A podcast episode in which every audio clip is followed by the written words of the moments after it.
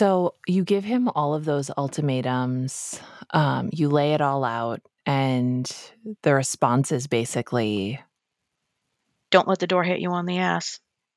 I'm Nora McInerney, and this is Terrible Thanks for Asking. If you've done any online dating in the past, I don't know, 15 years or so, you know that it can be rough. It can be unpleasant. It can just be difficult. I've dabbled a little bit in this arena, but really all dating is like walking around the world like that little bird from the children's book, Are You My Mother? But instead asking people, Are you my person? In 2009, Erin found herself dipping her toes into the murky water that is the online dating pool. At this point, Erin was a few years out from leaving an abusive marriage and was feeling hopeful about the future. And online dating was new to her, but she had heard good things. But the reality, the reality of online dating, it looked a little different. Oh boy, I got a lot of weird um, matches. Uh, a guy who had, he was a teacher and he had, I think, 23 cats. Um, and then I got a lot of cops. I'm sorry. Uh, we're going to have to pause right there. He had how many cats? I think he said he had 23 cats. And there was a picture of him sitting in a tree and all the cats were at the bottom of the tree. So um, he got, you know, a Passover. I should have asked my money back at that point, but I didn't. Erin did not ask for her money back. Erin persevered, and eventually she matched with a man named Ed. We were like, I think like a 99% match, which is considered, you know, very high. And he sounded normal. so that was a big plus. Um, and I just liked his smile. And he had a picture on his profile, just the one picture, and um, he just had a kind smile. So back then, bios had to be very short. So you were just supposed to list like five things that you liked and like a couple of short quotes. And he liked dogs, which I had two dogs at the time, and coffee, outdoor activity, and that he was widowed, which I thought, and this is going to sound so bad, but I thought that's nice. I won't have, you know, if we hit it off, I won't have any ex wife to deal with. So, not a bad thing. I too am a widow, so I can honestly say that Erin has a very good point. She does. Ed's dead wife is not going to show up and interfere. She will not have any opinions on Ed and Erin's relationship. One thing that Erin and Ed have in common is children. Ed has two kids an 18 year old son and a 16 year old daughter, and Erin's daughter is five years old at this time. We didn't do anything with the kids until we were dating for about six months. He was very careful about, you know, who he would introduce his kids to, and I was as well. So when we finally did bring them together, the five of us had dinner, and I liked his kids right away. They just had this kind of like, this is like these vibes coming off these kids of like, I need a mother. um, they'd lost their mom when they were really young. I want to say like maybe 10 and 8. I mean, it was, they were pretty young and I always wanted more kids, but kind of felt like I was a little bit over the hill at that point. So um, that was very much a plus for me. So we got married on Cocoa Beach in Florida, a sunrise ceremony. We were both early risers. I thought that would be, you know, just really pretty. And it was. It was just beautiful. My daughter did refuse to kind of give me away. The pastor said, Caroline, will you give your mom away? And she said, I'm not giving her away. The newly blended family of five spend Erin and Ed's honeymoon together at Disney World. Ed's kids have never been, and Erin's daughter is at the perfect age to enjoy all of it. During the trip, Erin clocks that Ed is drinking a lot. It's not something she's used to seeing, but it's their honeymoon and they're on vacation, so it's not a big red flag. It's just something she notices and tucks away. A honeymoon is one thing, but blending a family is another. And about six months into the marriage, Erin's concerns turn into a real fear that this marriage is not going to work out. Straight away, I kind of noticed that he sort of seemed to want to be married, but also be single, in that he did not want to, like, sort of come together as a family. Like, I took his name, which was a big thing for me. Um, I did not do that on my prior marriage, and it was something I could never see myself doing. But I thought, you know, I want to kind of reach across the aisle, so to speak, and and you know, show him that like I really want this to be like you know just a really blended up, blended family. But he, uh, you know, kept everything separate. We did not have a joint bank account. We did not go on date night. He did not introduce me to his friends. You know, there just wasn't that sense of a partnership that you expect in a marriage. And then the second thing was that there was kind of no co-parenting going on like he was in charge of his kids i was in charge of mine. He was not super welcoming in terms of like my suggestions or things that i kind of wanted around the house as far as behavior. I mean his kids were very very good but like my daughter was so much younger that like you know certain teenage behaviors i was kind of hoping we could shield her from a little longer. But he was not super welcoming in that arena and then the third thing was the drinking so what i had noticed on our honeymoon where he had said like I only do this when I'm on vacation really was not super true. Like he didn't drink on work nights, but the whole weekend he would drink. Erin is also growing increasingly concerned that Ed hasn't really done anything to process the loss of his dead wife. His grief is still so, so raw, and it's evident everywhere that Erin turns.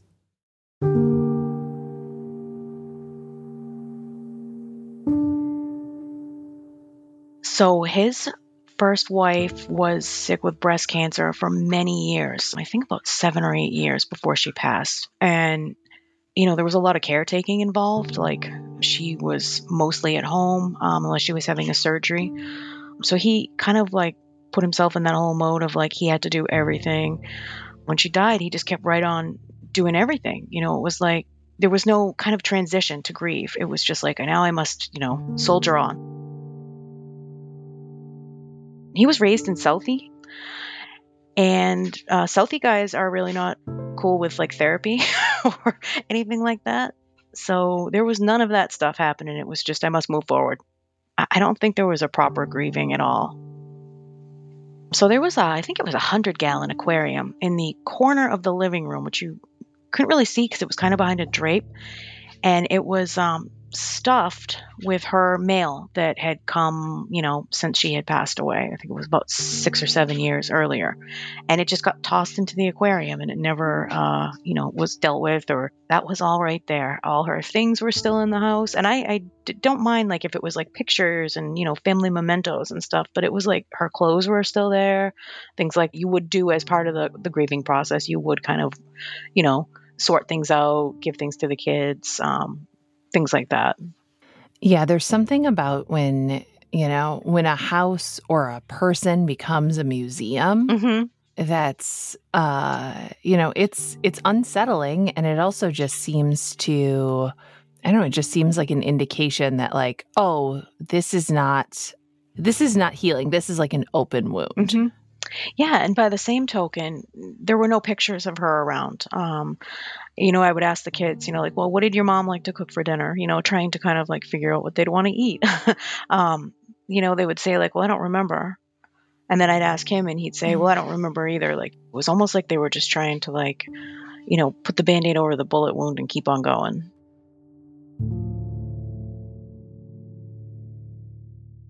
Erin is not bothered one bit by the presence of Ed's late wife in the house. She wants her to still be a part of the family.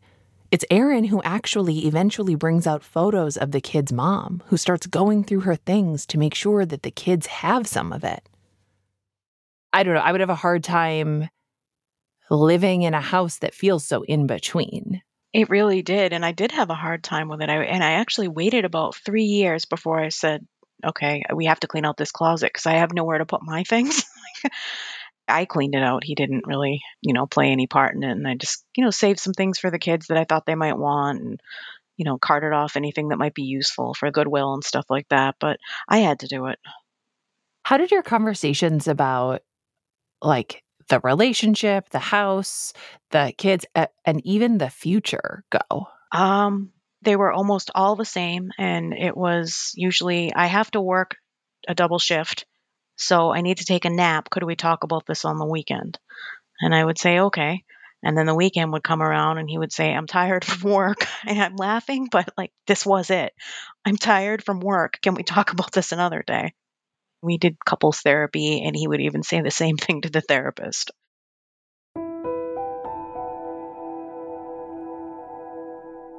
Erin is living a life that exists in the in between. The house that she's living in doesn't feel like she belongs in it. She has a husband and she cares about him, but what they have isn't really a partnership or even really that much of a relationship. Erin's conversations with Ed never seem to go below the surface, not even during couples therapy. But she stays in the marriage because she loves Ed's kids. I found an old journal of maybe about a year ago, and it was about four to six months into the marriage. And I was writing in the journal that, like, I realized this marriage is not going to work. Um, he is the way he is, and he isn't going to change. And in the journal I had written, but I love these kids. They've, you know, been a, been abandoned by, you know, their mother's death. I want to be in their life. By that point, I even four to six months in, I already loved these kids. And um, you know, I moved my own daughter out of her school, sold my house, and I am definitely not going to be what some people refer to as a two-time loser, which is twice divorced. So I'm here. I'm here and I'm staying. It's also got to be hard too, because, like, the thing about blending a family is that there already were families, right? Like, everybody in that household had something else, knows what it's like to lose it. And the stakes, they feel so high. They really do. And there was just no way. I mean, it wasn't like I was miserable to the level of like we're having screaming fights. We hardly ever fought you know, when he drank, he would just basically like uh, get a little silly and pass out on the couch. So it wasn't like this screaming, you know, um, crazy environment. It was just unfulfilling and lonely. Being lonely when you're next to someone or with someone is just a a whole different kind of loneliness. In my experience, worse than being alone. It is. It's really lonely because you've got someone who's like a presumed partner, but you're not really like a cohesive partnership, and you're not also free to like find that fulfillment in someone else because you're married.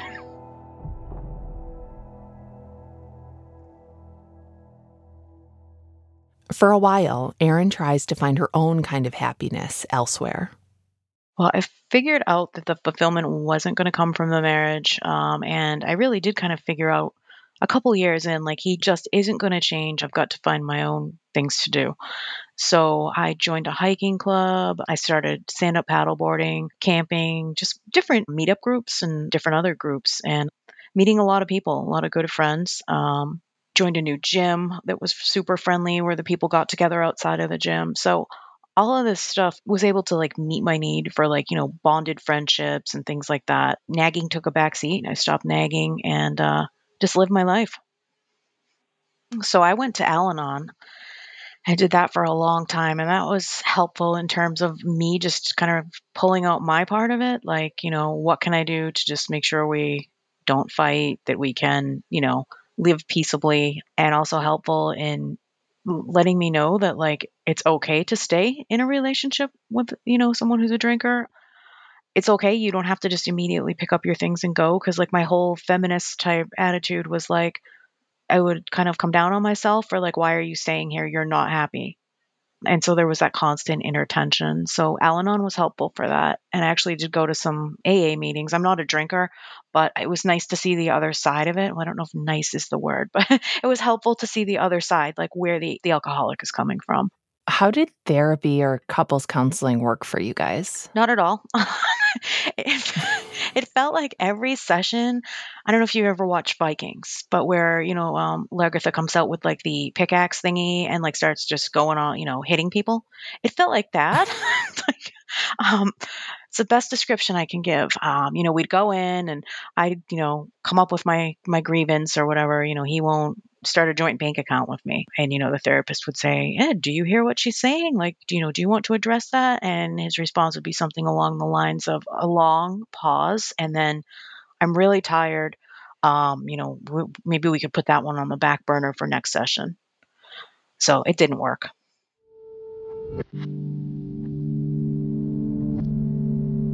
What sticks out to me during my conversation with Erin is how much compassion she has for Ed.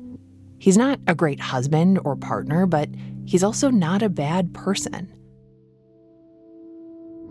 Erin knows that Ed has been through a lot. She knows that the way Ed was raised and the community he grew up in hasn't left him with many resources when it comes to dealing with grief and trauma he's not a bad guy. He's actually really was a good guy. You know, like I said, he was raised in Southie, and in Southie, you can go a couple different ways. You can be a priest, you can be a cop, or you can be a criminal.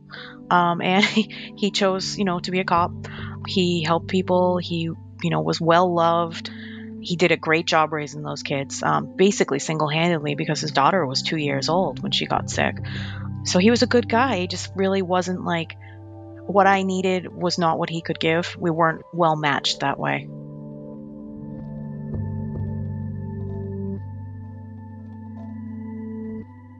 We'll be right back.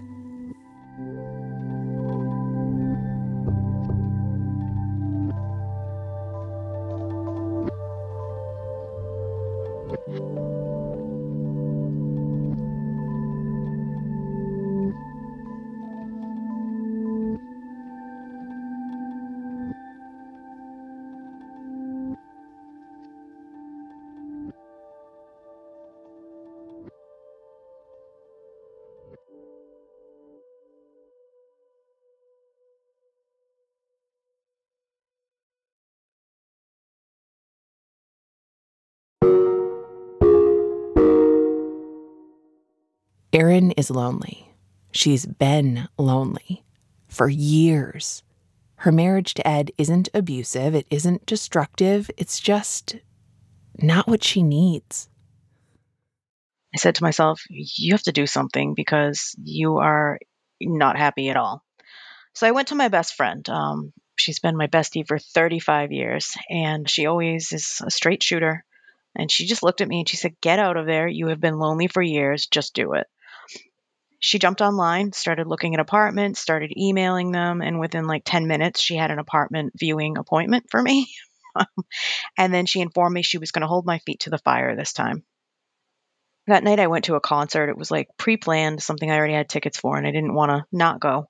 And as I was driving home, I just thought, like, here I am alone again because he doesn't want to do anything with me. Um, it was not the first concert that I'd gone to alone that I wished he had gone with me.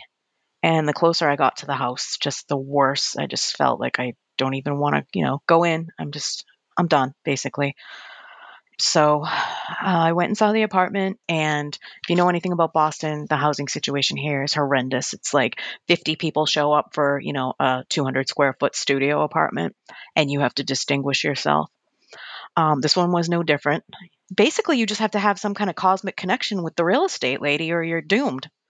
But we seem to have that, my daughter and I. She came with me. And the real estate lady was like whispering to me, I have to show this place to other people, but I, I've already decided on you two. So can you meet me at the Dunkin' Donuts mm. afterwards? And we did. it's very Boston. Yep. You're going to meet at Dunkin'. I love this. Okay. when you had told your daughter and like, you know, you brought her to look at apartments, like how did she take that? So she's like this incredible little old soul. I don't know how I managed to get her. um, she had said to me, you know, this would have been about, oh, maybe five years earlier. She had said to me, Mom, I don't think you're happy here. And I just want to let you know that when I'm moving into middle school, if we're going to move, that's a good time to do it. And I was like, oh, okay.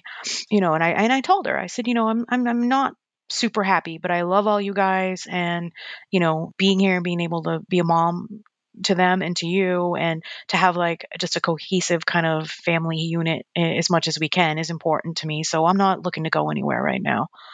And then she said the same thing to me at the end of middle school. The same exact thing. It's a good time to move. Like I'm going into high school and and you know, people change friend groups when they go into high school. So if we're going to do it, can we do it now? She was okay with it. She really was. She said, Mom, you know, it's no matter to me. She said, I know that I'll always have a relationship with them. So, you know, if you need to do this to be happy, it's okay. Despite all odds, in a bananas real estate market, Erin gets the apartment. She starts packing slowly, little by little. Not enough for Ed to notice. And the day before she's set to move out, she tells her 20 something stepdaughter the news. So I sat her down and I said, you know, will you please keep this in confidence? Um, and I and I just told her, I said, you know, I'm not going to get into the issues. It's just it's lonely, and your dad's a good guy, but like we're not compatible. And I was crying, she was crying, and she said something like, I always knew this was going to happen. I just didn't know when. So I mean, she realized. I don't think um, our our kind of mismatch was any big secret.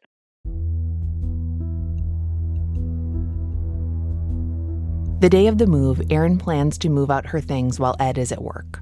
She's not afraid of him or of his reaction, but her friends want her to operate out of an abundance of caution given his history with heavy drinking.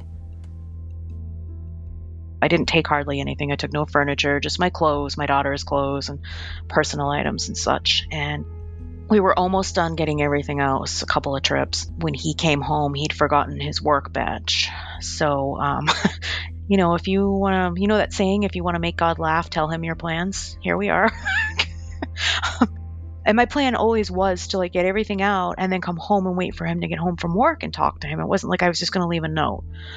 I said, I need to talk to you. And he said, Right now? I need to go get my badge and go back to work. And I said, Yeah, right now. And I told him, This is no secret that I'm lonely. I've said it before he didn't seem super shocked. He just kind of glared at me and then uh, he accused me of having an affair, which I was not. And I said to him, Let me know, think about it, and let me know if you'd be willing to work on this from afar. You know, I'll stay in my place and we'll work on things. Um, but we would need to do counseling in AA. And he just glared at me, but he let me get the rest of my stuff out. And um, that was the last time I was in the house um, for a long time. How do you sleep that first night? Like a baby. Best night's sleep I had had in you know, probably 10 years.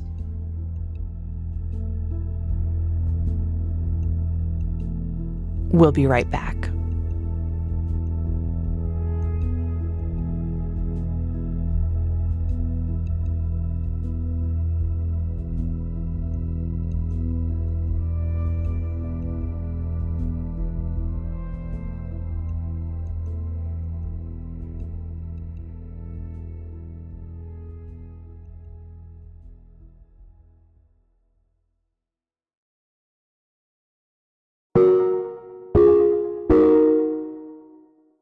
Erin and Ed's divorce is really as amicable as it could possibly be. Erin is an attorney, so she handles most of the paperwork so they can avoid expensive, drawn out proceedings. I told him I didn't want anything. In fact, I'd even left the engagement ring he bought me. I left on the bureau. You know, I just felt like it's, you know, we're not together anymore. So, you know, he bought it, he takes it back. I didn't want any of the house or anything like that. It was his house, not mine to take anything of. So I didn't want anything. And so he was open to just filing an uncontested divorce. Um, so I just drew it up for us and then dropped off the paperwork and he went and filed it. Pretty easy. We had a court date about three months later, you know, where the judge kind of just goes over with you, like, you know, are you you're doing this of your free will, and you know, asks you a few questions, quickly reviews the settlement agreement, and you know, says, okay, I'll enter a decree of divorce. So that was, um, it was pretty easy. September 17th, 2019 is the final court date. And at the hearing, Ed seems out of sorts. He was never late, and he was late that day, which worried me. Um, he was kind of disheveled. He did not have his phone with him, which was I couldn't believe. Um, him and I are both have professions where you're allowed to take your phone into the courthouse. So it was really weird that he didn't have his phone with him.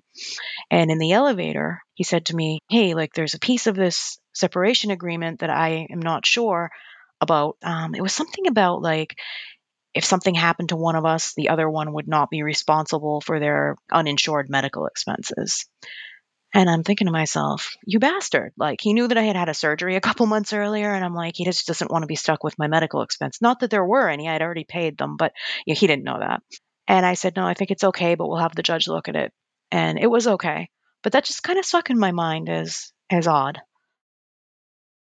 This interaction comes off as strange to Erin. She hadn't asked for anything in the divorce, so of course she's not going to saddle him with a medical bill for a surgery that she had months ago. But divorce itself is just strange. And in Massachusetts, it's a process that extends beyond just that court date.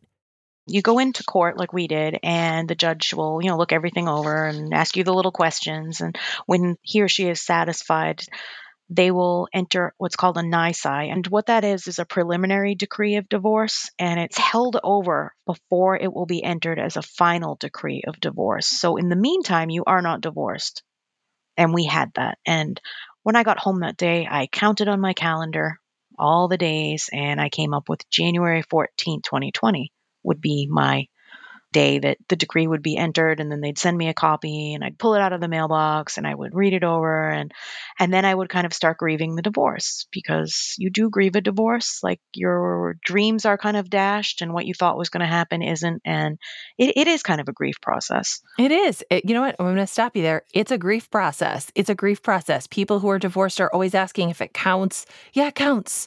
It counts. It is the loss of a huge relationship. Of course it does. Yeah, and I had that in my head that I would get my decree after the 120 days and then, you know, I would start to process it and move forward.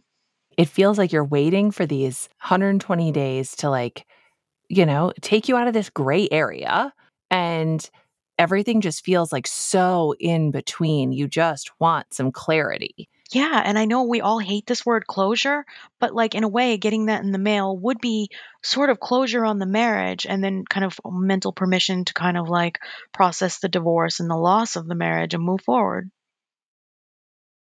But in the meantime, Erin waits. She picks up a lunchtime job walking some of the dogs in her neighborhood. And on top of her regular job, she's working about 70 hours a week keeping busy, socializing with her friends, enjoying time with her daughter.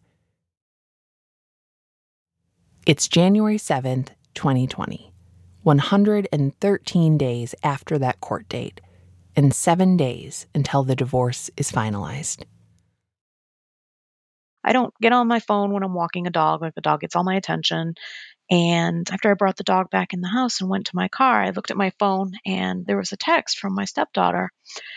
And I thought it said something like, Hey, just wanted to let you know that dad passed away uh, this morning, but we have it handled. So don't feel like you need to come by if you can't. And I thought, no, no, no, I can't be reading that right. I need reading glasses and I did not have them on. So I fished them out and put them on. And that was actually what it said. And uh, I was thinking, no, this got to be a joke.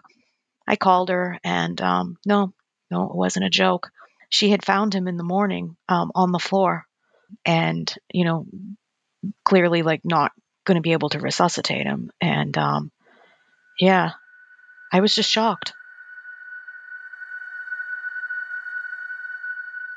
So my mind's just racing. You know, my mind is like, this is terrible. But my instant thought was, wait a minute, we've got seven days left on that nisi period. So am I divorced or am I widowed? And then, you know, my next thoughts were like, oh my God, do I go to the wake and funeral? Like, if I go, where do I stand? Where do I sit? Do I need to be in the receiving line? Or can I just be like, you know, a guest like anyone else?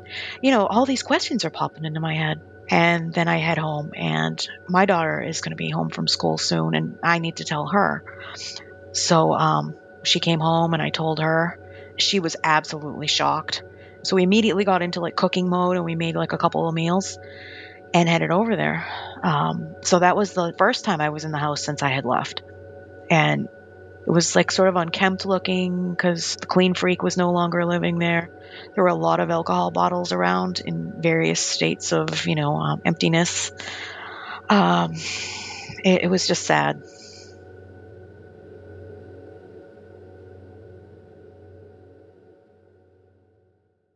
They'll eventually learn that Ed had gotten up in the middle of the night and collapsed on his way from the bathroom to his bedroom. The medical examiner suspected it was a massive heart attack. Ed was dead before he hit the floor. And this makes Erin think about the conversation they had the day they met before the judge, when Ed was being so weird about medical debt. When we were talking in the elevator, it dawned on me that he didn't want me to get stuck with a copay. He wasn't worried about my my stuff. He didn't want me to get stuck with a copay. And then that just kind of destroyed me a little bit inside. like yeah. Here I was thinking the worst and, you know. and he just wanted to make sure you wouldn't be totally wrecked. Yeah. Yep.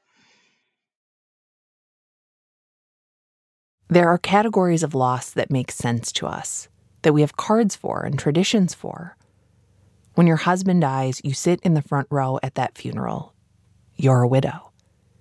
But when your almost ex husband dies, a person you have love for, but who you are only very technically still legally married to, then what? What do you do? Where do you sit? What's your title? Because Ed died within that 120 day waiting period, which means that the divorce decree that Erin's been waiting on. Now, that was not going to come in the mail, you know, like waiting on that paper, and now it's not going to come. Um, and I know how I know this. I know this because I called the courthouse and um, just gave them a brief rundown, and they said, nope, you're widowed. So, not divorced, widowed. Legally, it's very clear. Erin and Ed were still technically married, so she's a widow. But emotionally, it doesn't feel that clean. Our human feelings refuse to fit neatly into tax and legal statuses. Emotionally, Erin was done with this marriage, but even when you're not in love with a person anymore, even when you don't want to be married to them or share a bank account anymore, you can still have love for them. You can still grieve that a person you shared a significant part of your life with is no longer here, no longer exists. That they won't meet their grandbabies or walk their kids down the aisle or see their favorite sports team win whatever thing is important in that sport. Erin feels that the enormity of what it means for Ed to die. And she feels the awkwardness of not knowing what to do with that sadness that grief. Grief is messy, and Erin doesn't know where her mess fits into this bigger mess. I felt like really this is not my place to have any kind of uh, say in anything. I just really felt like this was something that the kids needed to do. Like, I'm here if you need to lean on me or you have questions or you want me to go with you. But I did not feel like I should take an active role in, you know, like, oh, okay, we'll have a collage and we'll, you know, pick this headstone. I really just didn't feel like that was my place at this point. So I just said to them, I'm happy to do whatever you want. If you want me at the funeral and wake, I am happy to go. If you do not want me, I will understand. If you would like some combination of the two options, that's fine. You know, whatever you need, whatever you want, you do what is going to hurt less for you. And so they did. They said they would like me there. So I did go. I still didn't know the day of. I thought to myself, like, oh, do I need to be in the receiving line or what do I need to do? And I didn't really want to ask them because I, on one level, I thought, like, well, maybe I should just know what to do. And I didn't. And I didn't want to bother them. So I said, I'll take my cues when I get there. Um, he had a lot of extended family that I had never met. They were scattered all over the country. And I was not even honestly sure if some or all of them even knew that we were uh, just about done with a divorce because his social media pictures were still of us. He had never changed them. So I was like, Ooh, the less I say, the better. you know, like I just, you know, I just didn't want to, uh, I didn't want to make the kids uncomfortable or feel like they had to explain anything. So when I walked in, they had put up a collage of pictures right at the entrance point, and it was all pictures of them, their dad, and their mom, and none of me and my daughter. So I thought, okay, great, I don't need to be in the receiving line, you know, like, um, and that's okay, you know. I, I just it's fine. How whatever way you want to do it is is is good with me. I mean, I love their dad, and I love them, and you know, if I'm not in the pictures, that's okay with me too. so I ended up just being sort of a guest like anyone else or a mourner or whatever the word is. And I was perfectly braced for um, people to say, like, you did this to him, or, you know, this divorce did this to him, it killed him. And no one said anything. So I was very relieved about that. But on the flip side, you know, no one said to me, like, I'm sorry for your loss because I I'm not sure that anyone viewed it as a loss for me, if that makes any sense. There's that contrast again between the neatness of legal language and the chaos of our human emotions. My mom was widowed at the same age as me, 47. And, you know, I saw what she got like letters from my dad's boss, you know, commendation letters and people brought casseroles and you know, there was sympathy cards flowing out of the mailbox and friends would call and check in on her and you know I saw how well she was supported in that process and and how much she needed it. My process was something like a couple of texts from a few close friends who were like I'm so sorry, you know, let me know if you need anything. One card from my mom and uh that's about it. My best friend, she would listen to me. She kind of understood the grief and, you know, kind of gave some legitimacy to it and was like, Of course you're sad. I mean, you were married to him and you guys were together for eight years and, you know, didn't turn out to be what you thought it was. But, you know, I mean, you did love him. And so she did understand. But I felt like, you know, maybe the rest of society didn't get it. A couple people who had been through divorces themselves or were in one were like, oh my God, like, you know, if this happened to me, it would be like any other Tuesday. And I would be, you know, sort of like having to quell the temptation to have a party. like, it's a joke, of course, but it makes Erin shrink back, question the validity of what she's feeling, and rein in how she expresses those feelings. You know, I mean, I'm grieving and I'm deeply sad. I mean, deeply sad. And I also feel like my grief would be viewed as maybe, I don't know if this is even the right word, but like sort of illegitimate or melodramatic um, or phony, even. So I keep myself in check at the funeral and the wake. Like I just, you know, there's a little little tear, but not much, and I felt very self conscious about it all. Like maybe not free to just cry like I would have if no one was around. And then the months kind of just went on. It was like, um, I said to myself, okay, you're going to have a vacation in Florida. And when you get back from vacation, you'll only be working 40 or 50 hours a week and, and you can let yourself grieve then. So I just kind of put everything in this like little box and I put it in my compartmentalization closet, which is at this point getting pretty full because that was always my way of dealing with things. Just kind of put it in a box. We'll deal with it later. And when vacation ended, not too long afterwards, a week or two, the pandemic hit. So all the things that I love to do kind of went away. My socializing, my gym, everything was closed. People were hiding in the house. So I think that shelf on the compartmentalization closet just broke. and yeah, I turned a little into a lunatic for a while. The guilt that I felt, well, I think was probably one of my biggest things. Like I was just plagued by guilt.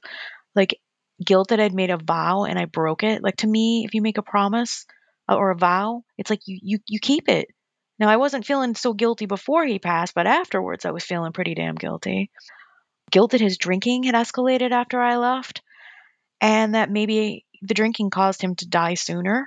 He had even at one point kind of suggested to me that my leaving brought on his AFib, which my mom and I researched. No, it didn't. It was the drinking. um, guilt about the way that I'd left. You know, like I loved him and he was a good person, and maybe I should have just uh, told him before I moved my stuff out. The pandemic gives Erin the space to feel all of the things that she was too self conscious to feel before. To forget about the compartments and the categories, to just exist in the messy middle of it all where it's painful and complicated. I mean, I feel both divorced and widowed, like they coexist in the same space. I feel like it's disingenuous. Like when I'm asked, you know, are you married? One of those forms, married, widowed, this, that, like I never know what to put. And um, I signed up for therapy and I had to fill out, you know, the intake form.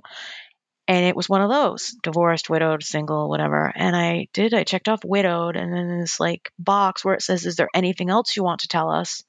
You know, I explained it that I'm sort of widowed, was widowed while I was in the middle of a divorce. And that was like the whole reason to go to therapy because I just can't, you know, not just the label that you give it, but like also just all the feelings around it. Like, you know, are my feelings appropriate? Like, I don't know. I think I judged myself a lot for the grief and like, well, how can you be grieving if you left him? You know, it was kind of like constant tension in my mind. We can, though, create our own categories. We are allowed to hold our own experiences up to the light and decide what to call it, to define it for ourselves and explain that meaning to the people around us. We do not have to limit ourselves to the language we've been given, or the boxes we've been placed in, or the exceptional emotional organizing we've done in our own compartmentalization closets. And Erin does that. She makes her very own category widowed with an asterisk. It doesn't deny all of that judgment, all that tension. It highlights it. It gives Erin the space and the power to decide what this loss means to her. Again, it goes back to the like, well, you divorced him, so like, how can you be that broken up now that he's gone? And, but yet I am.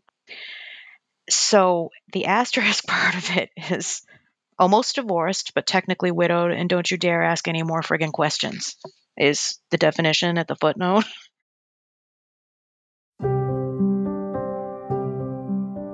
A lot of us end up trying to figure out where our grief fits, how it can rank against other people affected by this loss, whether or not it counts or matters. And it cannot be said enough times or in enough ways it matters, it counts. To quote myself from a previous episode, if it's heavy for you, it's heavy. If it's big for you, it's big. If it burns you, it's hot. Erin has a new boyfriend, and when she meets his brother's girlfriend, she also meets another widow with an asterisk. So she was also um, with somebody who was an alcoholic for several years and broke up with him. And he quickly got sick and died um, of complications due to alcohol. And she thought she was all alone in the world too, with you know all these weird feelings of like, why am I so upset when I broke up with him? And um, so we've had a lot of talks while the guys are out fishing, and um, I think it's been pretty therapeutic for both of us. You don't owe anyone a footnote or an explanation. You don't need to catalog the reasons why your pain matters or justify your grief to the world, but if you can, if it's safe enough, if you have the mental and physical capacity to open up and talk about it, do that. Because somewhere out there is another person who thinks that they are all alone with their own complicated loss, wondering if it counts or if they're making it all up. It does count. You're not making it up. Do you think you'll always be a widow with an asterisk? Um, I, I do think I will, actually. If I were ever so bold as to consider being remarried again, I might drop that. But it probably would still play a role in, you know, when you meet new people and you're telling each other your stories, it, it probably would still be widowed with an asterisk. Yeah. Yep.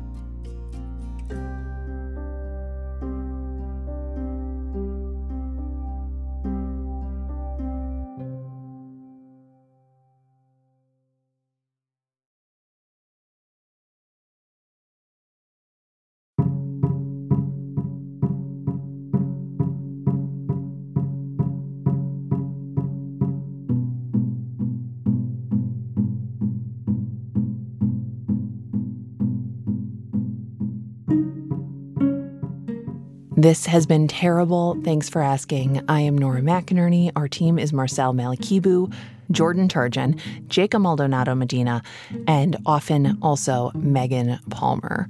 Terrible Thanks for Asking is a production of APM Studios at American Public Media. Executive producer and editor Beth Perlman. Executives in charge Lily Kim, Alex Schaffert, Joanne Griffith.